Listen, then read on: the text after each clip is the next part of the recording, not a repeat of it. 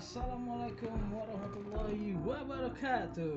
Kembali lagi dengan saya ya Yoga Atmo Saputra Di pagi yang cerah ini kita akan berbincang sedikit Dengan salah seorang teman kita yang berkecimpung di bidang kesehatan. Tidak lain dan tidak bukan. Selamat pagi Bang Fahruzi. Selamat pagi Bang Yas. Salam sehat, salam semangat. Oke, iya iya iya. Kita ucapkan sama-sama ya Salam, sehat, salam semangat. Eh, kita kan sama gini nih Bang Bauzi ya kan. Kita kan sama-sama sudah tahu nih tentang virus corona dan juga masyarakat awam udah pada tahu nih tentang virus yang mematikan apa mematikan nih Mhm. satu ini. Menurut Bang Po- Fahruzi, saat batuk bersin, bicara atau menyentuh benda yang terkena virus corona, apakah sudah dipastikan orang tersebut akan terjangkit? Bisa jadi Bang Yugo, karena eh, setelah masa inkubasi virus, selama kurang lebih dari 14 hari, baru kita akan tahu apakah orang itu benar positif atau enggaknya dengan gejala yang terlihat seperti yang Bang Yugo sebutkan tadi, kayak demam, batuk, sesak nafas, sakit tenggorokan, pilek, atau bahkan ada yang tanpa gejala sama sekali gitu Bang. Hmm, ya, jadi seperti itu ya bang ya. Iya bener banget. Oh iya nih bang, Eh, begini nih kan di masyarakat kita nih banyak beredar statement mengenai masker nih.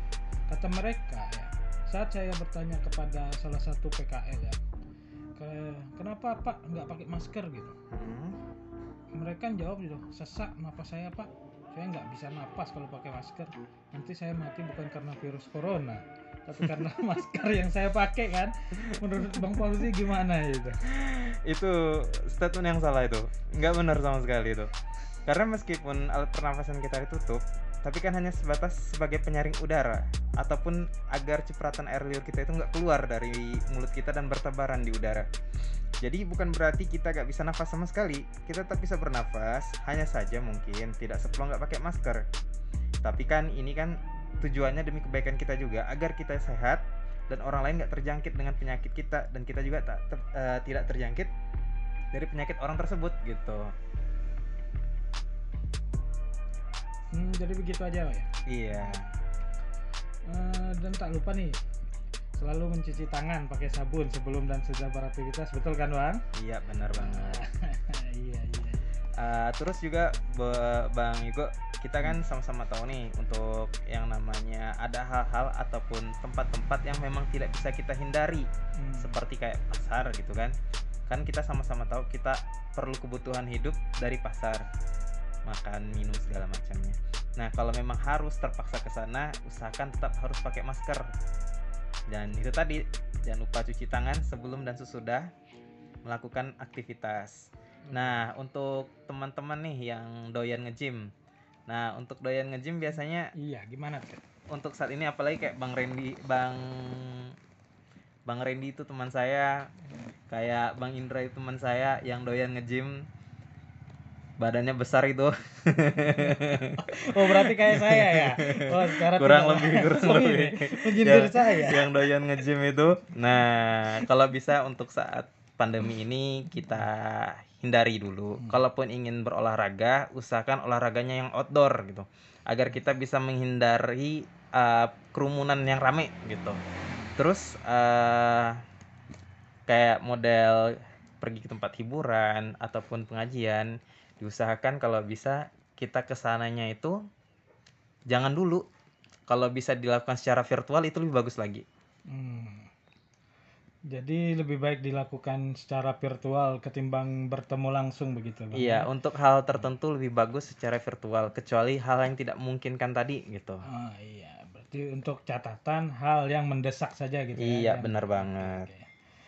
Eh, tapi gini nih bang ya, Mm-mm. kan kita di Indonesia nih, te- apa seperti kita ketahukan kita banyak adat dan istiadat, Benar, kultur dan iya. budaya kita kan bermacam-macam di sini. benar banget Ada namanya adab sopan santun itu bang. Biasanya kan Mm-mm. kita eh, kalau bertemu dengan orang lebih tua Mm. atau yang apa yang di kita yang dituakan gitu, Mm-mm. kita kita selalu salaman dan Mm-mm. cium tangan. oh Itu iya harus benar itu harus itu karena apa Mm-mm. itu salah satu adab sopan santunnya gitu iya benar jadi Gimana kalau apa menurut Bang Fahruzi ini yang seperti itu? Hmm, saya pikir para orang tua kita pasti paham dan lebih bijak akan hal ini. Karena tidak mungkin kan mereka pasti tahu juga apa Hmm. penyebab yang bisa eh, orang tersebut terjangkit virus corona. Hmm. Dan saya pikir tanpa harus berjabat tangan pun cukup menyapa dengan ramah dan berikan senyuman yang indah. Saya pikir itu sudah cukup santun dilakukan di masa pandemi ini. Jadi eh, disenyumin aja gitu ya. Iya, tetap senyum itu ibadah. iya, iya, iya, iya, boleh, boleh, boleh. Eh, ya gini nih bang. Eh, terakhir nih bang ya. Oke, Kan apa tuh? Slogan tuh 5M nih. Iya, benar. Memakai masker, Heeh. mencuci tangan, Mm-mm. menjaga jarak, Iya, menjauhi kerumunan, otomatis. dan membatasi mobilitas dan interaksi. Iya, benar banget.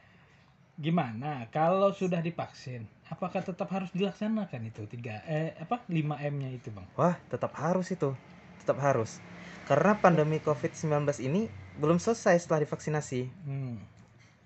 Kita sama-sama tahu, vaksinasi itu berhasil jika kekebalan kelompok tercapai, yaitu rentangnya 70 sampai 20% masyarakat di Indonesia ini sudah divaksin atau memiliki kekebalan terhadap virus corona ini. Hmm. Barulah setelahnya 5M itu tidak diterapkan lagi. Hmm, berarti apabila vaksinasi sudah terselenggara 7 sampai 80 persen itu barulah apa em, 5M itu tidak di apa ya tidak diwajibkan lagi ya? Iya, benar sekali, Bang. Ah, tapi sedikit tambahan nih bang Apa tuh? ada tanya-tanya sedikit ya Boleh, boleh, kan? boleh. jadi semisalnya begini ya apa nih kita kan apa ya yang beredar di masyarakat ini sekarang masalah vaksinasi ini bermacam-macam gitu Iya, Ada ada, yang pengen- merek ya. Iya. Ada nggak dampak atau efek sampingnya dari vaksin tersebut sih bang? Yang kita sama-sama tahu, efek vaksinasi itu ada efek sistemik biasanya. Hmm. Kayak seperti ah, misalnya nih ada alergi, Hmm. nah mungkin ah, nyeri pada area penyuntikan. Nah, yang buat lucunya lagi kata teman-teman yang sudah divaksinasi itu, setelah mereka vaksin, mereka malah ngantuk. Ada yang lapar katanya. Hmm. Padahal sudah makan. Kenapa itu saya juga nggak tahu. yang jelas eh, efek samping itu pasti ada.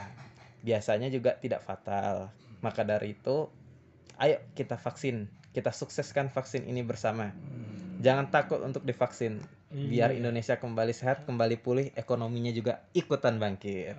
Oke, berarti ya dari kesimpulannya berarti vaksin itu selalu memiliki efek samping, tapi efek sampingnya tidak membahayakan lah begitu Iya, ya. tidak fatal, Nah, tidak fatal untuk golongan tertentu. Hmm, jadi untuk pemirsa nih jangan pada takut untuk divaksin ya. Jadi ayo kita sama-sama vaksin ya. Benar bareng-bareng. banget, iya. Nah, kita sukseskan kita berantas corona 9 apa virus corona ini ya Mm-mm. jangan takut biar ekonomi kita lancar kembali Iya, biar usaha teman-teman tetap jalan. betul betul sekali bang Hmm, oke bang mungkin sampai di sini aja nih ya Mm-mm. penutup nih terima kasih sudah berkunjung dan hadir di podcast ini gitu Ya, sama-sama. Nah, saya juga ngucapin banyak-banyak terima kasih sudah mau menjadi narasumber nih Iya, untuk teman-teman biar pemirsa semua pada ngerti gitu apa sih itu virus corona dan dampaknya bagi kita gitu Iya. oke mungkin segitu aja bang terima kasih Ya, sama-sama Bang Yugo. Ah, mari kita ucapkan lagi bang ya Oke. Yuk, Salam sehat, salam salam semangat. semangat. Wassalamualaikum warahmatullahi wabarakatuh.